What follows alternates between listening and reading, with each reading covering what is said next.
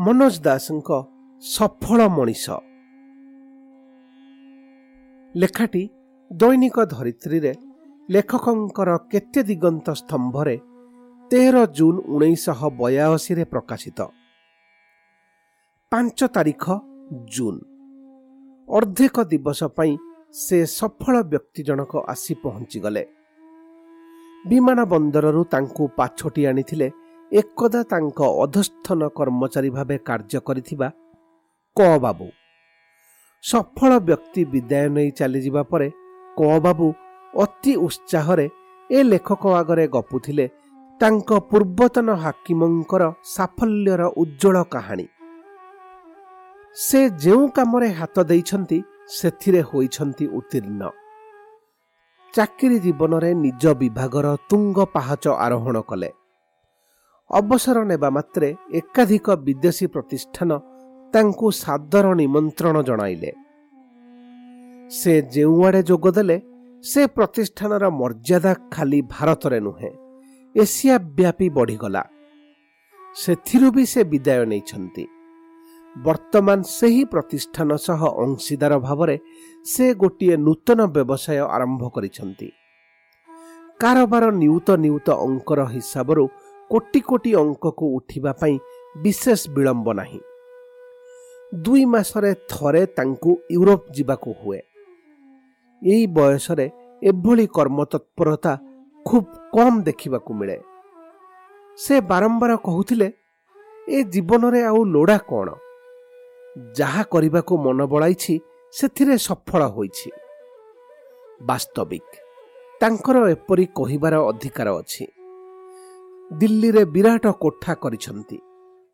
ସେ ନିଷ୍କପଟରେ କହୁଥିଲେ ନୋଟ୍ ତାଡ଼ାରେ ଆକ୍ଷରିକ ଅର୍ଥରେ ଶଯ୍ୟା ପ୍ରସ୍ତୁତ କରି ତହିଁ ଉପରେ ସେ ଗଡ଼ିବାକୁ ସକ୍ଷମ ଏବଂ ସେତେକ ନୋଟ୍ କଥା ପାଶୋରି ଦେଲେ ବି ତାଙ୍କର କିଛି ଅସୁବିଧା ହେବ ନାହିଁ। ଏହା ଗପି ସାରିବା ପରେ ବି କବାବୁ ମୁଗ୍ଧ ଦିଶୁଥିଲେ। ସାଫଲ୍ୟ ବାସ୍ତବିକ ଏକ ଆପେକ୍ଷିକ ବ୍ୟାପାର। ବିଶ୍ୱବରଣୀୟ ଚିତ୍ରଶିଳ୍ପୀ ଆଧୁନିକ ଚିତ୍ରକଳାର ଗୁରୁ ପଲ୍ ସିଜାନଙ୍କୁ ନେଇ ଗୋଟିଏ ଘଟଣା ସ୍ମରଣୀୟ। ସିଜାନ ଜୀବଦ୍ଦଶାରେ ବିଶେଷ ସ୍ୱୀକୃତି ପାଇନଥିଲେ। ତାଙ୍କର କେତେ କୃତି ମାଗଣାରେ ସେ ବିତରଣ କରିଦେଇଥିଲେ। ଶେଷକୁ ଜଣେ ବିଦଗ୍ଧ କଳାପ୍ରେମୀ ଓ ସମାଲୋଚକ ତାଙ୍କର ଚିତ୍ରମାନ ସଂଗ୍ରହ କରି ଗୋଟିଏ ପ୍ରଦର୍ଶନୀ ଆୟୋଜନ କଲେ। ସିଜାନ ସେତେବେଳକୁ ଅସୁସ୍ଥତା ଯୋଗୁଁ ଭଲ ଭାବରେ ଚାଲିବାକୁ ଅକ୍ଷମ। ପୁଅ କାନ୍ଧରେ ଭରା ଦେଇ ସେ ପ୍ରଦର୍ଶନୀ ଦେଖିବାକୁ ଗଲେ। ସୁସଂବଦ୍ଧ ଭାବରେ ସଜ୍ଜିତ ନିଜର ଚିତ୍ରରାଶି ପ୍ରତି ଥରେ ଦୃଷ୍ଟିପାତ କରି ସେ କାନ୍ଦି ପକାଇଲେ। ପୁଅକୁ କହିଲେ ଦେଖିଲୁଣି ସେମାନେ ମୋ ଚିତ୍ରଗୁଡ଼ିକୁ ଏତେ କଷ୍ଟ କରି ଖର୍ଚ୍ଚ କରି ବନ୍ଧେଇ ଆଣି ଥୋଇଛନ୍ତି। ପ୍ରଦର୍ଶନୀର ଉଦ୍ୟୋକ୍ତାଙ୍କର ସେତକ କଳାବୋଧ ଓ ସୌଜନ୍ୟ ସିଜନକୁ ସେଦିନ ଚୂଡ଼ାନ୍ତ ସାଫଲ୍ୟର ତୃପ୍ତି ଆଣିଦେଇଥିଲା ଆଜି ଯଦି କୌଣସି ଭାଗ୍ୟବାନ ସିଜନଙ୍କର ମୌଳିକ ଚିତ୍ରଟିଏ ନିଜ ମାଲିକାନାରେ ରଖିଥିବ ତେବେ ତାକୁ ବିକ୍ରି କରି ସେ ଅନ୍ୟାୟାସରେ ଲକ୍ଷ୍ୟପତି ହୋଇପାରିବ। ତେବେ ଏହା ସାମାଜିକ ସାଫଲ୍ୟ କଥା। ଜଣେ ପ୍ରତିଭାବାନ ବ୍ୟକ୍ତି ସାମାଜିକ ସାଫଲ୍ୟର ଅଧିକାରୀ ହୋଇନପାରେ ଏହା ବୋଲି ସେ ଯେ ନିଜ ଭିତରେ ନିଜ ସୃଜନଶୀଳତାର ସାଫଲ୍ୟ ସମ୍ପର୍କରେ ନିଶ୍ଚିତ ନ ହେବ ସେ କଥା ନୁହେଁ। ସୃଜନଶୀଳ ସାଫଲ୍ୟ ସହ ସାମାଜିକ ସାଫଲ୍ୟ ତାଳ ଦେଇପାରେ ନ ଦେଇପାରେ। ତେବେ ଯେଉଁ ଭଦ୍ରଲୋକଙ୍କ କଥା କୁହାଯାଉଥିଲା ସେଠି ସାମାଜିକ ସାଫଲ୍ୟ ହିଁ ବିଚାର୍ଯ୍ୟ ମାତ୍ର।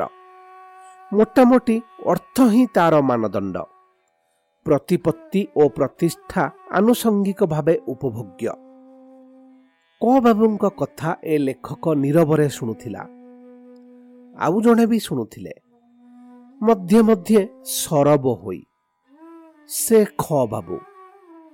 ବିମୁଗ୍ଧ କ ବାବୁଙ୍କୁ ହଠାତ୍ ଖ ବାବୁ ପଚାରିଦେଲେ ଆଚ୍ଛା ସେ ମହାଶୟଙ୍କ କାର୍ ଭିତରେ ଆଉ ଜଣେ ବୁଢ଼ା ଲୋକ ବସିଥିଲେ। ଅପ୍ରାକୃତିକ ଆଖି ଓ କେଶରାଶି। ସେ ଥରେ ହସିଦେଲେ। ମୋ ଭିତରେ ଛାନିଆ ପଶିଗଲା। ସେ ବୃଦ୍ଧ କିଏ? ବୃଦ୍ଧ କିଏ କୁଆଡ଼ୁ ଆସନ୍ତା? ତୁମେ ଯାହା କଥା କହୁଛ ତା ବୟସ ପଚିଶ ବା ଛବିଶ। ଟିକିଏ ଥତମତ ହୋଇ କହିଲେ କ ବାବୁ କିନ୍ତୁ ସିଏ କିଏ? ସେଇଟା ହିଁ ଦୁର୍ଭାଗ୍ୟର କଥା। ଡ୍ରଗ୍ ଖାଇ ମାରିଜୁନା ଫୁଙ୍କି ଫୁଙ୍କି ତାର ଏମିତି ଅବସ୍ଥା। ସେ ତାଙ୍କର ଏକମାତ୍ର ସନ୍ତାନ। କ ବାବୁ ଏହା ପରେ ଆଉ ଜମେଇ ଗପି ପାରିଲେ ନାହିଁ।